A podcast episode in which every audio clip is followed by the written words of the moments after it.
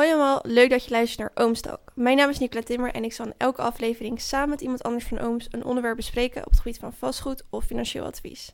Vandaag in de aflevering uh, bespreek ik samen met Ted Rommelsen, de directeur van Ooms Bedrijfshuisvesting, over um, de steunmaatregelen die zijn genomen door het kabinet. Um, welkom Ted. Goedemorgen Nicola. Hoe gaat het met je?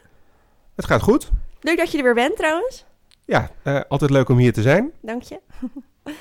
um, uh, hoe gaat het met je en um, hoe is de situatie nu op kantoor? Nou, het is een heel bijzondere situatie bij ons op de vestigingen. Uh, we hebben bij Ooms negen vestigingen en ik zit zelf op het hoofdkantoor op de mooie Maaskade op het Noordereiland in Rotterdam. En uh, voordat de coronacrisis uitbrak, was dat een, uh, een bruisende vestiging waar eigenlijk alle disciplines samenkwamen. We zitten daar met ruwweg 65 verschillende mensen van alle disciplines. En als je er vandaag uh, doorheen loopt, dan lijkt het alsof je een kanon kan afschieten. Uh, zo rustig is het. Ja, iedereen werkt eigenlijk uh, ja, vanuit huis nu op het moment. Ja, al vanaf de eerste persconferentie waar premier Rutte aangaf... werk zoveel mogelijk vanuit huis, hebben we direct stappen gemaakt. We hebben een paar maanden geleden hebben we een zware investering gedaan in onze ICT en uh, het is alsof de duvel ermee speelde. Maar twee weken voordat uh, we allemaal massaal vanuit huis moesten gaan werken, hadden wij samen met ons ICT-bedrijf de hele oplevering. En dat betekent eigenlijk dat één druk op de knop en iedereen, zowel de makelaars, uh, de hypotheekadviseurs, de taxateurs als het secretariaat, kon vanuit huis werken. Ja. De kantoren die zijn open voor publiek Okay. en we maken afspraken. Maar we hebben daar wel wat bijzondere en aangepaste regelgeving voor. Uh, we volgen de beleidslijnen van het RIVM daar heel duidelijk in. Ja. Dus uh, we vragen aan mensen uh, als ze komen, kom met maximaal twee personen. Okay. hou anderhalve meter afstand. we vragen mensen hun handen te wassen. wat we heel duidelijk wel doen is, voor afspraken zijn we beschikbaar. Maar zomaar spontaan even binnenlopen, dat liever niet. Nee. Afspraken extern buiten het kantoor, die gaan onverminderd door. Dus of het nou gaat om het bezichtigen van een woning, het bezichtigen van bedrijfsgebouwen of taxatie, dat loopt allemaal door. Oké. Okay. Maar ook daar hebben we wel wat maatregelen genomen dat we uh, het aantal mensen uh, proberen te beperken. Dus in het geval van woningen zeggen we, joh, uh, heb je interesse in een huis? Kom samen met je vriend of vriendin, maar laat je ouders even thuis. neem de kinderen niet mee en zeker ook een hond niet. In het geval van bedrijfsgebouwen gaat dat al snel wat makkelijker, want in een gebouw van 10.000 vierkante meter. Nou, daar kan je zelfs uh, 15 of uh, 150 meter afstand makkelijk houden. Ja. Maar het is wel een onwerkelijke situatie op kantoor. Als je ziet dat uh, mijn afdeling zitten normaal gesproken 20 mensen op de derde verdieping. Ja. En nu loop ik daar naar binnen en zit ik er soms in mijn eentje. Maar het is uh, wel bijzonder hoe snel dat je wendt aan een nieuwe manier van werken.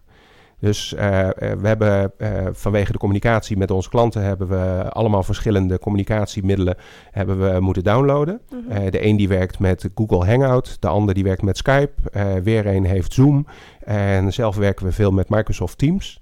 En je ziet dat vergaderen op afstand is goed mogelijk. op het moment dat je er een camera bij hebt, heb je echt interactie. Je kan zien hoe de reactie is van je collega op het moment dat je wat vertelt. En ik krijg het gevoel dat vergaderingen ook wat efficiënter zijn. Want iedereen begint op tijd. Uh, vergaderingen zijn korter, meer to the point. Dus ik denk dat we, als de crisis voorbij is, hiervan hebben geleerd. En dat we het ook vaker toepassen. Mm -hmm. Kijk bijvoorbeeld naar een uh, maandelijkse vergadering met al onze kantoorleiders. Uh, moesten ze van negen vestigingen vanaf 13 plekken in de regio moesten ze naar het hoofdkantoor komen. En eigenlijk is dat absurd. Dat wisten we van tevoren al. Ja. Maar als je nu ziet hoe makkelijk dat het gaat in het huidige tijdbeeld, ja, daar blijven we gewoon voortzetten. Dus je, aan sommige dingen worden gewoon vastgehouden hierna. Ja. Iedere, iedere crisis leidt tot creativiteit. En Ja. iedere crisis maakt dat er weer nieuwe kansen en nieuwe mogelijkheden ontstaan. Dat zien we bij onze klanten, maar dat zien we zelf ook. Oké, nou wel leuk om te horen dat toch nog uh, door al deze uh, ja, hectische dingen er toch nog ja, creatieve en uh, nieuwe oplossingen bestaan. Um, nou, je zit hier vandaag om meer te vertellen over de uh, steunmaatregelen die zijn genomen door het kabinet. Uh, vertel ja. hier wat over. Ja, uh, het is nu een uh, week of drie geleden dat uh, premier aankondigde... werk zoveel mogelijk vanuit huis. En dat wij dat ook zijn gaan doen. Mm -hmm. En een aantal van onze klanten die zijn daar minder of niet door geraakt. Maar je ziet ook dat er een hoop bedrijven zijn die zeggen... ja, mijn, mijn omzet die daalt. kijk naar een horeca-ondernemer die van de ene op de andere dag zijn deur moest sluiten... en vanaf dat moment zijn omzet zag zakken van 100% naar 0%. Yeah. En de eerste persconferentie waar werd aangekondigd dat de horeca ook daadwerkelijk moest sluiten. Dat was volgens mij zondag 15 uh, maart. Mm-hmm. uh, toen werd al aangekondigd dat er een stevig en nog nooit eerder gezien steunpakket zou komen. Nou, ze hebben dat die dinsdag daarna hebben ze dat bekendgemaakt.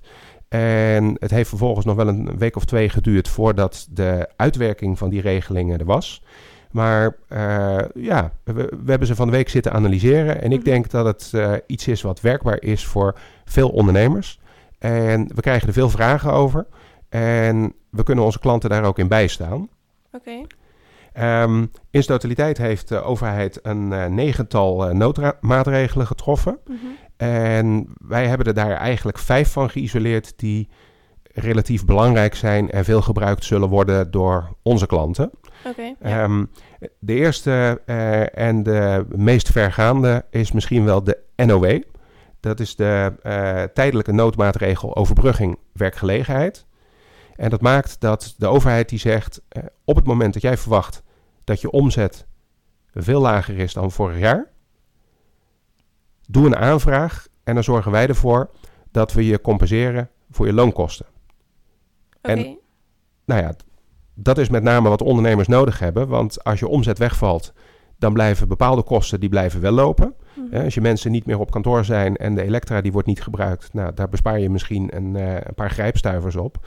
Yeah. Maar uh, zeker in kennisintensieve sectoren uh, is het in één keer zo dat je personeel, daar blijf je doorbetalen.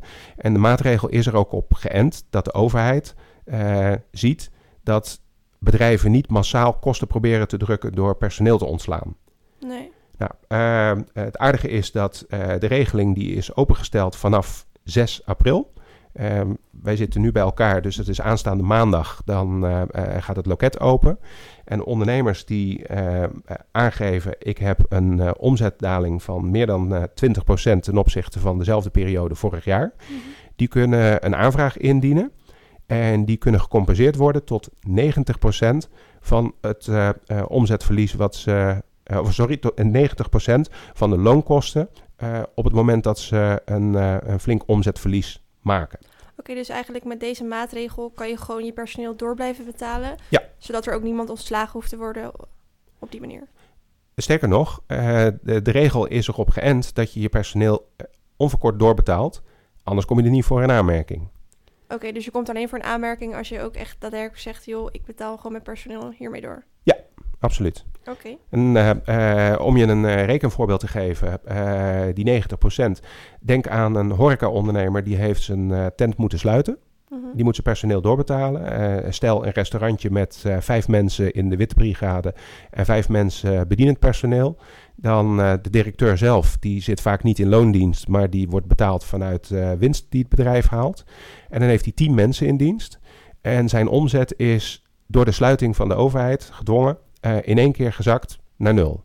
Nou, als die ondernemer kijkt, wat was mijn omzet over de maanden maart, april en mei van 2019? Dan kan die op een gegeven moment kijken, als die een daling heeft van 100%, dan wordt 90% van zijn loonkosten wordt vergoed. Die resterende 10%, daarvan zegt de overheid, ja, je bent ondernemer, dus een beetje risico moet je wel nemen. Ja. Ben je nou een ondernemer die niet gedwongen hoeft te sluiten. Of die nog wel wat omzet haalt. Uh, bijvoorbeeld een winkelier die juist uh, uh, een grote winkel heeft. Al zijn medewerkers die kunnen op anderhalve meter afstand blijven werken. Maar toch de angst bij het publiek. je ziet dat je omzet daalt. Ja. Nou, als je omzet 50% daalt. Dan is die 50% die wordt vermenigvuldigd met het maximum van 90. Mm -hmm. En dan compenseert de overheid 45% van de loonkosten van je medewerkers. Oké, okay, dus je hoeft niet per se helemaal dicht te zijn om hier voor een aanmerking te komen. Zeker niet. Oké, okay, dus uh, winkels zoals bijvoorbeeld ja, die gewoon nog eigenlijk open zijn, maar die toch merken dat gewoon ja, de inkomsten teruglopen, die kunnen ook gewoon in aanmerking komen. Ja, Sterker nog, uh, in de landelijke kranten van vandaag stond er zelfs een, uh, een aankondiging en een oproep van werkgeversorganisaties, van verhuurders en ook lagere overheden, die zeggen: We zitten in zo'n bijzondere en unieke situatie. Dat is nog nooit eerder vertoond. Doe normaal en vraag het gewoon aan. Ja. Uh, probeer niet tegen beter weten in op eigen kracht door te draaien. Op het moment dat je denkt, ja, misschien ga ik het niet redden. Het is heel normaal dat je in dit geval een beroep doet op een van die noodmaatregelen. Ja. Um, en wat is een ander, andere maatregel die ook. Nou, omdat die regeling van de NOW een week of drie, vier nodig had om uitgewerkt te worden, heeft de overheid gezegd: de ondernemers die het meest direct geraakt worden, dat zijn de ondernemers die op 15 maart te horen kregen: doe de deur dicht en je hoort wel wanneer je weer open mag. Ja. Daarvan heeft de overheid gezegd: we willen een tegemoetkoming bieden voor de ondernemers in getroffen sectoren. Ja. Dus gelijk de afkorting TOGS. En die ondernemers die hebben in één keer in aanmerking kunnen komen voor een bijdrage van 4000 euro, okay. cashbijdrage. Um, ja, en dat is onder andere horecaondernemers, um, maar ook andere sectoren die gedwongen gesloten moeten worden. En inmiddels zijn daar veel meer partijen bij aangesloten. Uh, je mag inmiddels ook niet meer naar de kapper bijvoorbeeld. Nee. En uh, die 4000 euro, die, um, die krijgen zij dan. En mogen ze dan daar zelf uh, mee doen wat zij willen? Ja, die is eigenlijk om de tijd door te komen. En dat is echt een compensatie voor het feit dat je in één keer al je omzet kwijt bent. De NOW die we eerder bespraken, die ziet erop toe dat mensen hun personeel behouden. Mm -hmm. Dus dat is, uh, daar profiteert de ondernemer van, die kan blijven bestaan. Maar daar profiteert de overheid ook van. Want als er geen mensen ontslagen worden, dan betekent het dat het WW-loket uh, niet onevenredig belast wordt. Ja. ja. En die TOGS, dat is echt um, ja, een, een pleister op de wond ja. voor ondernemers die van de een op de andere dag gewoon helemaal teruggingen naar nul. Dus uh, die 4000 euro kunnen ze bijvoorbeeld gebruiken voor hun vaste lasten. Ja. Oké. Okay. En uh, is er nog een andere maatregel? Zeker. Uh, uh, Zo'n beetje alle belastingen, daar kan uitstel voor worden aangevraagd. Okay. En als ondernemer heb je met een veel grotere hoeveelheid belastingen te maken dan als particulier. Yeah. Dus de ondernemer die kan aanvraag indienen voor uitstel van uh, vennootschapsbelasting. Dat is de 25% die hij betaalt op de winst die hij haalt. Mm -hmm. Hij kan uh, uitstel aanvragen van omzetbelasting, BTW, op alle producten die hij verkoopt of alle diensten die hij levert. Hij kan uitstel aanvragen van loonheffing. En dat is de belasting op het personeel wat hij betaalt.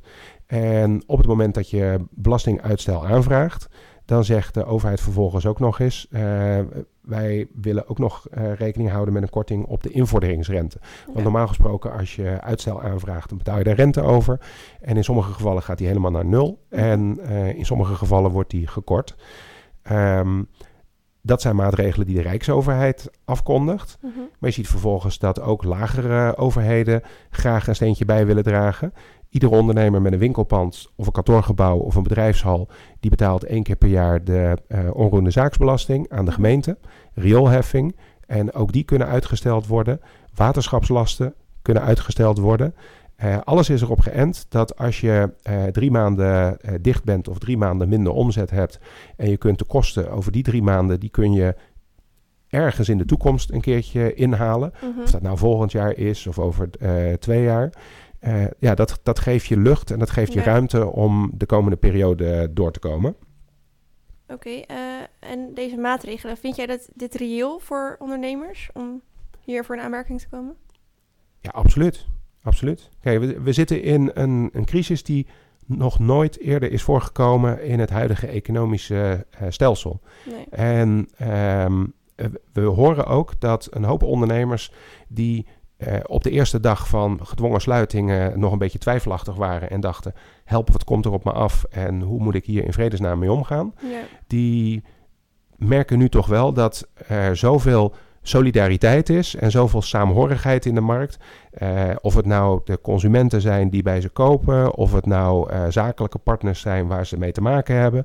Leveranciers die zeggen: joh, ik accepteer dat je me later betaalt. ja, de, het is, het is eigenlijk een situatie waarbij iedereen met elkaar gaat proberen de crisis door te komen. Mm -hmm. En dat maakt ook dat de wil om te blijven investeren, Mhm. Die merken we ook heel sterk. Dus wij, eh, als ik aan het begin van het gesprek al aangaf, eh Ooms is open voor business. Mensen die komen met vragen bij ons. Eh, ze kunnen ook terecht voor vragen over die overheidsmaatregelen. Maar ehm, er kan nog steeds bezichtigd worden. En we zien dat er nieuwe partijen komen die nog niet in de markt waren voordat de coronacrisis er kwam. En eh, ook daarvoor biedt de overheid eh, het een en ander aan maatregelen. Oké, dus je hoeft niet ehm, zo lang te bestaan om in aanmerking te komen voor deze maatregelen. Nou, het zijn niet zozeer ondernemers die net opgericht worden. Ja. Kan overigens wel dat een start-up nu eh, zich meldt en zegt: eh, Kom, ik ga ergens mee aan de slag. Ja. Maar eh, een van de steunmaatregelen die ziet bijvoorbeeld ook toe op financieringen. Kijk, als ik eh, eh, in een eh, gunstig economisch tij een ondernemer ben en ik zeg: Ik heb vijf locaties en ik wil die gaan samenvoegen en ik ga naar een groter bedrijfspand. Mhm. Ben op zoek naar een industrieterrein waar- ik nieuw kan bouwen. Dan zie je dat voor de continuïteit van de onderneming vaak wordt zo'n investering deels gefinancierd met eigen geld en deels met geld van de bank. Ja. Nou, bij een consument maakt de bank vaak een afweging. Iemand die een huis koopt en een hypotheek afsluit, eh, kan die op basis van zijn inkomen en zijn salaris eh, die lening terugbetalen? Mhm. Bij een ondernemer kijken ze naar veel meer aspecten. Ze kijken naar de gebouwwaarde, ze kijken naar de locatie, maar vooral ook naar de toekomstbestendigheid van de onderneming. Een bank die maakt een risicoafweging en die zegt op een gegeven moment ehm, in de goede tijd, als de ondernemer een, eh, ja, hoe moet ik het zeggen, als de ondernemer een eh, goed businessplan heeft, dan Mhm. financieren we hem. En dan zijn dat eh, misschien iets kortstondigere leningen dan eh, bij particulieren. Ja. Nou, en op het moment dat de onzekerheid in de markt toeneemt, wat je dan krijgt, is dat de bank misschien twijfel begint te krijgen. Stel nou, deze ondernemer die wil een nieuw bedrijfspand gaan bouwen. Die koopt een stuk grond. die sluit een overeenkomst met een aannemer om er een gebouw op te zetten. Maar ja, misschien bestaat die ondernemer over vijf jaar wel niet meer. Ja. Nou, voor zover er sprake zou kunnen zijn van twijfel bij de bank of ze moet eh, eh, financieren of niet. Een van de overheidsmaatregelen in het kader van corona is de zogenaamde BMKB. En dat is een borgstelling voor het MKB. En dat betekent dat als je als ondernemer bij de bank een lening aanvraagt en de bank die denkt, nou, ik weet het niet, eh, dan staat de overheid, die staat garant dat jij als ondernemer in staat bent om die verplichtingen na te komen. Ja. Dat doen ze niet voor 100% natuurlijk, dat doen ze voor een kleiner percentage. Maar het leuke is dat de overheid die heeft, eh, eh, in twee verschillende tranches hebben ze een dergelijke regeling. De BMKB, dat is er eigenlijk voor, eh, zoals in de naam al opgesloten zit, MKB-ondernemingen. Vanaf kleine start-ups tot ondernemingen met eh 50 medewerkers. Sorry, 250 medewerkers. Mhm. 50 miljoen balans totaal. En op het moment dat je een grotere ondernemer bent, het grootbedrijf, dan heb je te maken met een eh, vergelijkbare regeling. Mhm. En dat is de GO-financiering. En dan heb je het over garantie ondernemersfinanciering. En dat zijn bijvoorbeeld bedrijven als eh, eh, Schiphol, KLM, met meer dan 50 miljoen balans totaal, meer dan 250 medewerkers. En ook daar geldt voor, de overheid springt in. Want met elkaar proberen we de crisis door te komen. Ja. En ja, als we allemaal onze schouders eronder zetten, dan moet het ook lukken. Oké, dus eh, nou, mocht je nu naar deze podcast luisteren en je hebt, eh, wil ook eh, meer weten over de steunmaatregelen, dan kan je dus altijd met Ooms contact opnemen, toch Ted? Absoluut. Wij hebben ons met ons allen verdiept in de maatregelen. Ik heb ze kort aangehaald, maar we hebben op onze website hebben we een speciale pagina over de maatregelen die wij hebben gemaakt met betrekking tot corona. Daar staan ze kort gehighlight. Oké. Maar- Bel gewoon voor een persoonlijke afspraak. Als gezegd, we zijn open voor business. Eh, wel op anderhalve meter afstand. Hè, Uiteraard. we blijven gezond. maar ehm, we gaan graag het gesprek aan om te kijken eh, voor pasklare en maatwerk oplossingen. Eh, ja, en wij zijn als makelaar vaak niet alleen betrokken bij het vastgoed van de ondernemer, maar we willen samen met de ondernemer ook kijken naar zijn onderneming Mhm. en naar de continuïteit. Oké, dus eh, nou ja, ehm, als je luistert en je hebt vragen, neem contact op. En eh Ted, ik wil jou heel erg bedanken voor eh, je uitleg over deze maatregelen en over ja, je kennis hierover. Dank je wel daarvoor. Graag gedaan en dank voor de uitnodiging, Nicola. Ja, graag gedaan. En iedereen die heeft geluisterd, dank je wel voor het luisteren. Tot ziens.